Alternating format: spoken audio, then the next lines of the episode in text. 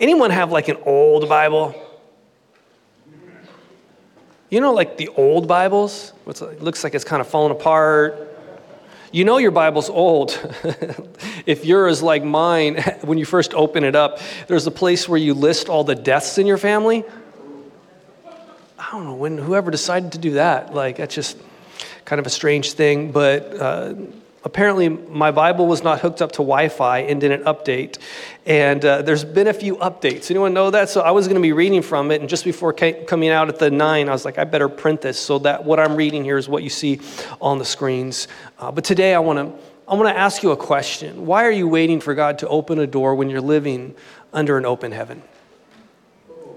I wonder why we're waiting for God to open doors when we're living under an open heaven. John chapter 1, beginning in verse 43. The next day, Jesus decided to leave for Galilee. Finding Philip, he said to him, Follow me. Philip, like Andrew and Peter, was from the town of Bethsaida. Philip found Nathanael and told him, We have found the one Moses wrote about in the law and about all the prophets. also wrote Jesus of Nazareth, the son of Joseph. Nazareth? Can anything good come from there? Nathanael asked. Oh, we'll be going back to this in a few weeks. Come and see, said Philip. When Jesus saw Nathanael approaching, he said of him, Here truly is an Israelite in whom there is no deceit. How do you know me? Nathanael asked. Jesus answered, I saw you while you were still under the fig tree before Philip called you. Then Nathanael declared, Rabbi, you are the Son of God. You are the King of Israel. Jesus said, You believe because I told you I saw you under the fig tree. You will see greater things than that. I want to speak that over someone today. I want to declare that over someone's life, that you will see greater things. He then added, Very truly, I tell you, you will see heaven open and the angels of God ascending and descending on the Son of Man. There were a lot of things that I did not like about the pandemic. I didn't like having to wear a mask in certain places. I did appreciate some people wearing masks. You know, the close talkers with bad breath? You know, the people you're like, can you. Can... But one of the things that I did like is early in the pandemic when you get onto the freeway. Do you remember this? There was no one. There's no, it'd be like, this is supposed to be traffic time. You could drive, like, there's no one.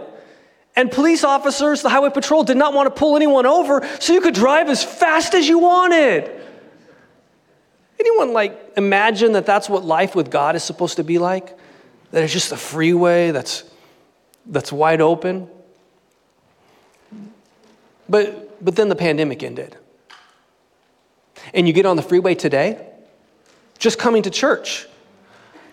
Now, you may not know this, but the lane to the far left is the fast lane. The lane to the right is the slow lane. I'm coming to church today, and someone in the fast lane is driving 55 miles an hour with nobody in front of them. Have you realized, like, what is happening here? People are just like, you got nowhere to go, nothing to do. And then you get off the freeway, and you realize that there's a stoplight and everyone is in the same lane. There's two lanes, but everyone just lines up, and I pull in the empty lane because it's like people are driving like they have nowhere to go, like they've got nowhere to be. People today are living like they're driving, like they got nowhere to be, that they got nothing to do. Like, what is your purpose? Is there a purpose to your marriage? Is there a purpose to your career? So many people today are, are existing, but they're not really living. They have a job, but they don't wake up excited to go to that job. They are married, but they wake up not excited to.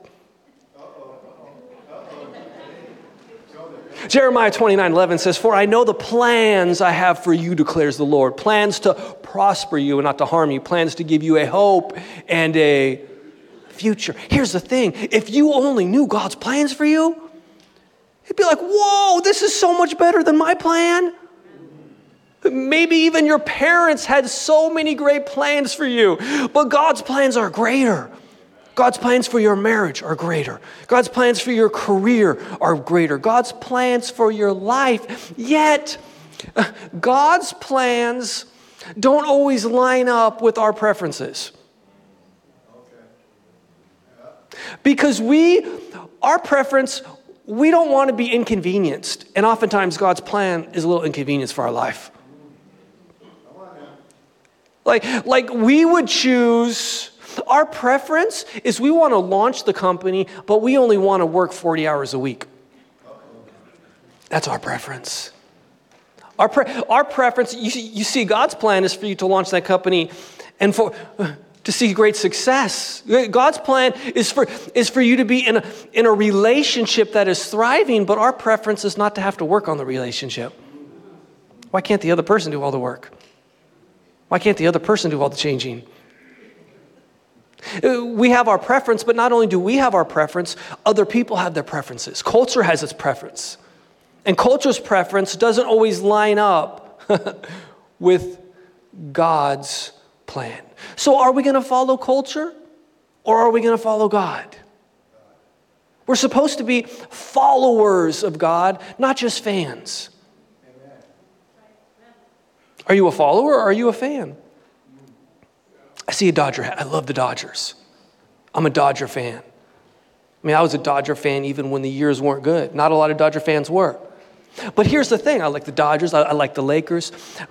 LA fans, and I'm at, born and raised in Southern California, but we are the worst fans anywhere. like, we're the worst fans.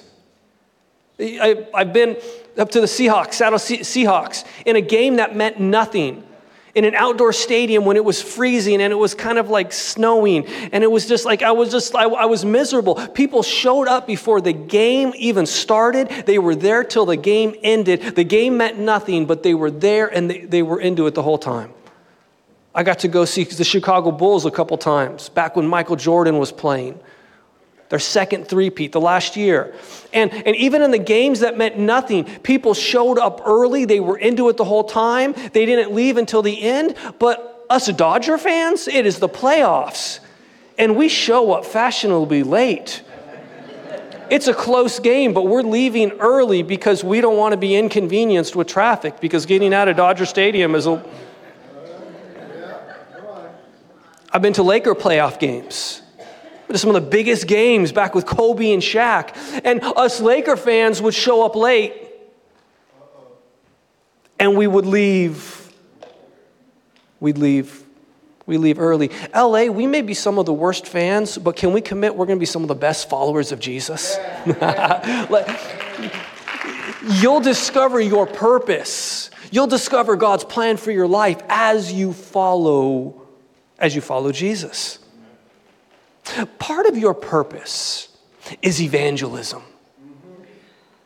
You're like, such a big word. Isn't evangelism for other people? Isn't that what Billy Graham was supposed to do? Isn't that what other people are supposed to do? I spoke in India, and there were 50,000 people there, and a lot of people got saved. You're like, isn't that what you're supposed to do? No, that's what you're supposed to do. The person next to you, that's what they're supposed to do. The gospel has spread primarily one on one. One on one. Who are you inviting to church? Who have you invited? Oh, Easter's coming up. Who are you going to invite to church on Easter? The worst they could say is no. Or, whoa, you go to church? I never would have thought.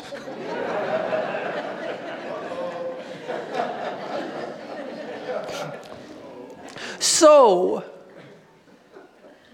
we find two individuals, and Philip says to Nathanael, I, I, I, found the one. I found the one that Moses, that the, that the prophets. He says, Come and see. Do you notice he doesn't say, Go and see? Like we're telling people, like, you really need Jesus in your life. You should really get to church. Like, no, come with me. Come with me to church. Let's go grab some food after. Let, us talk about it. Sometimes we don't invite people to church because we're concerned we don't have all the answers. What if they ask me about creation? I can't describe creation. I don't know, like, the first day on the second day? Are these literal days, 24 hour days like we have? Or is it just speaking of a, of a reference of time? I, wait, what if they, what if they ask me about end times? I'm not going to know about, about end times. What if they ask me about sanctification? I can't even hardly pronounce the word. I don't know, like, you, you never know what one simple invite can do in someone's life. Invite them. He says, Come and come and see. come and see. And so Nathanael is on his way, getting close to Jesus, and Jesus is like, Whoa, here is someone who has no deceit. Why would Jesus say that? Doesn't that sound like a strange thing to say? If you know Old Testament history and you know the history of the Israelites, the, the God of Abraham, Isaac, and Jacob. Jacob. Jacob. Jacob got a new name, Israel but is still referred to as Jacob quite often. And Jacob was a deceiver. Jacob came out of his mother's womb deceiving, trying to, trying to pull other people down so that he could get ahead. Do you know anyone like that? I call these kind of people slippery. Sometimes Lindsay and I will meet someone, I'll be like, they're just kind of slippery. You know those people? Like they get close and you're like, just want to hold on to my wallet. I don't even carry a wallet, but I'm just holding on to it. Like, because you feel like they just want to take advantage of you. Like it's not just about their success, but, but they're doing whatever it takes to, to get ahead. Hmm. so I, I wonder if the Israelites had a stereotype because of Jacob. Anyone ever stereotype you? Because of your ethnicity? Because of your gender? Because of your religion, your, your faith? In case you can't tell, I am a white, straight, Christian male who identifies as a white, straight Christian male. So, uh, do you know? Do you know the stereotypes some people have about me? Apparently, they think I'm a racist. Apparently, I'm homophobic, I'm transphobic, I have phobias I never even knew existed. All because of how people see. All, be, all because of that. And Jesus is like, no, he, here's someone without deceit. He's not saying here's someone who's perfect. He's saying, here's someone with integrity. For Jesus to point this out, it, it must mean it, it wasn't common.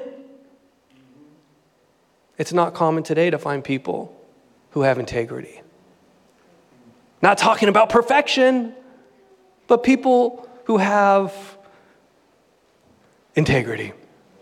When I was younger, we would say, they're a real one. He's a real one she's a real one.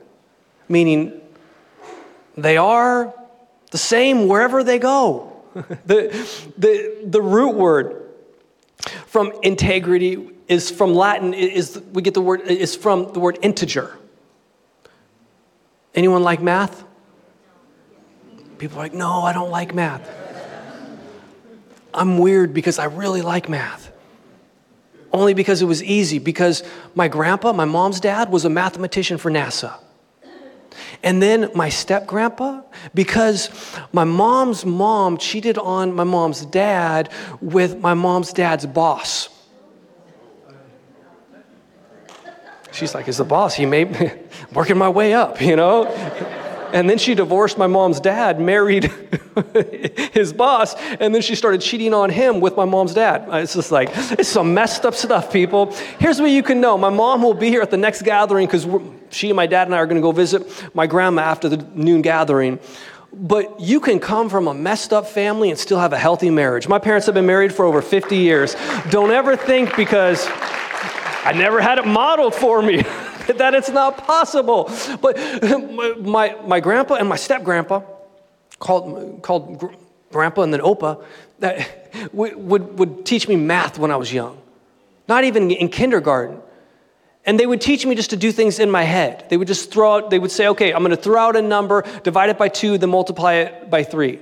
Be like three, four years old. Like, boom, just throw out a number, like 50, it's 75 divide it by two, multiply it by three. And then they would start like, okay, I'm going to throw out a number, divide it by two. Is it an integer? Is it a whole number? Or is it a fraction? You all look way too stressed right now. let's get off of math and let's go to what the dictionary has to say about integrity. Integrity is the state of being whole and undivided. Yet so many of us have fractured lives where we don't even give God one seventh of our lives because, like, well, it's Sunday, it's God's day. You give Him an hour on so it's like 150th or whatever. Like you give, like I, but, but then also, and, and during that time, I'm not only giving it to God, but I have my church friends. But I want to make sure my church friends don't know my Friday night friends. and I want to make sure my Friday night friends don't even know I have church friends. and so I give this portion to that. And then there's work. And I certainly don't want my boss or my coworkers to be in my business and know that I have church friends or the weekend friends. And so we get, and so we end up with all of these we end up with a fractured life. Here's the thing we're not called to be perfect, we're just called to be whole. That wherever we are, that's where we are, and that's that is who we are. Culture values image, God values integrity. Here's someone, Jesus said, here's someone, here's someone with integrity. here's someone that, that there's no deceit. Nathanael's like, How do you know me? You ever feel like that with people? You don't know me. Growing up a PK, a pastor's kid, people thought they knew me because they'd hear a story every once in a while. Oh, I know you, I know you. Like, you don't know me. You know a few stories about me. You have your coworkers who think they know you, but they don't really know you. Maybe even people here at church, they, they think they know you, but they don't really know you. People on social media think they know you, but they don't really know you. Jesus really knows you. Jesus knows where you've been and what you've been doing. Someone's like, oh, did they turn up the heat in here? They... when is that new air conditioning going to be kicking in? Jesus knows where you've been and what you've been doing. He knows. More, so than even in the United Kingdom. Have you, have you read that with all the cameras they've installed, like there's surveillance taking place, facial recognition? This is like George Orwell 1984 stuff. That's a book, by the way. Yeah. I don't know if the book's been canceled or not. I don't. It was written in 1949. Like, it's just like you, this is like, Jesus knows where you've been. Jesus knows what you've been doing. Uh, you, you were under a tree, he says to Nathanael. I saw you when you were out under a tree. Je- Jesus saw you this week when, when you were under pressure at work because of the demand of a deadline. Jesus saw you when you were under pressure this week because of the doctor's report of a family member. Jesus saw you when you were under all the strain of, of that relationship. Jesus saw you this week acting confident even though you feel insecure. Jesus sees you right now. Maybe even smiling. Anyone smiling? Even though maybe on the inside you, you feel you feel sad. Jesus sees who we really are, not who we pretend to be. We, do a lot of pretending. When I was in middle school, skateboarding was like really popular. And I grew up, you know, played sports, football, baseball. But there was something about a skateboard, it just didn't work for me. Like I just, I, you get these people, they're like jumping off, you know, onto rails and like off steps and like, I just couldn't do it. So what did I do? I went out and I got some skater clothing. I went out and I got some skater shoes. I went out and I got a skateboard. And then I took the skateboard to a curb and I just would rub it on it so it looked like I'd been grinding, looked like I'd been. Man, didn't, didn't want it to look new. I carried around my skateboard, had my skater haircut. So, I was a poser. so many of us, we, we get our dressed a certain way at church, yet we dress way different on Friday night. We, we dress a certain way. We, we get this look. We, we, oh yeah, I got the Bible app. It's here somewhere. It's, oh no, did my, did my phone automatically delete it? G- Jesus, Jesus knows who we really are. At one point, Jesus sat down at a well, and a woman came. She was a Samaritan. Jews did not talk to Samaritans. He begins having this conversation with her. Starts about water, ends up talking about living water. And then Jesus is like, okay, why don't you go get your husband? Oh, I'm not married. That's right. You've been married five times, and the guy you're living with right now is not even your husband. Jesus knows the worst of you. Jesus knows who you really are. Jesus knows the worst of you, but he wants to bring out the best of you. And Nathanael at this moment is impressed. Whoa! You really are the Son of God because you, you saw me under a tree and you weren't even there. He was impressed. What impresses you? Remember when electric cars first came out and everyone who got them was so impressed? It's all like impressed. People are impressed with AI, artificial intelligence. Like, wait, what's going on with the Google one? Like, this is like, is this just to indoctrinate kids? Like, like impressed. What, in, what impresses you? God's done some things that I've seen that have impressed me. I was in Bangalore, India, a couple decades ago, and I saw things that really impressed me. Uh, I, I would see deformities in people's bodies that you don't see here because medicine would take care of it before it even got to that point. And you'd begin to see, I'd begin to see healing taking place, and I'm like, like, this doesn't, what is, is this even real? There'd be two interpreters. There was hundreds of thousands of people there some of the nights. And through two interpreters interpreting what was taking place, Things, this is hilarious. Uh, at least I think it's hilarious. You may find it offensive. But this is a true story. Uh, is that there's one person because then people they would be interviewing what did God, like you know explaining the healing or this or that and so one of the person is like through the interpreter the person is like at first he had one testicle. By the way i'm not pointing to you. I'm just like this was back in india so and uh, at first he had one testicle but now he has two testicles like most fell out what? Of all the things you believe God for, right? Like, it's like, I don't know how you verify that. Like, is this like, are we just gonna like take his word for it? Like, I don't know, like the other stuff. Yeah, you've been impressed with that, but you're gonna see greater things. Nathanael had no idea what following Jesus. He had no idea that following Jesus, the greater things he would see. You have no idea, continuing to follow, follow Jesus, the greater things you'll see. Nathanael followed Jesus, and he saw blind eyes open up.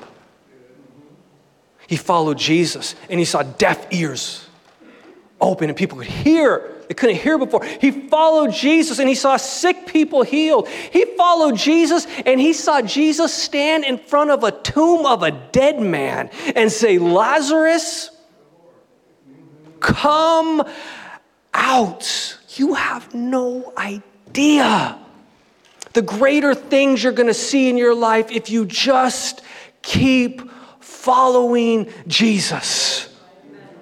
Be things where like, I, you almost are hesitant to tell people because they're going to think you're crazy. I got a message this week. Someone sent me a text. I was praying for them. They were going into the doctors because there were, there were some medical issues. I was praying. I'm, I'm going to be praying. They went back into the doctor, and I love this text because this text came with an emoji. Can we put up this emoji? if you don't regularly use this emoji, I want to speak to you that this is going to be the year you're going to use this emoji more than you ever have. This text had this emoji because it was like the doctors said it must have healed itself.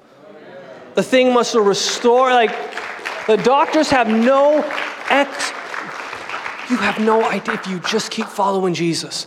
If you just keep following Jesus, the messages you're going to be sending to people. Mind blown.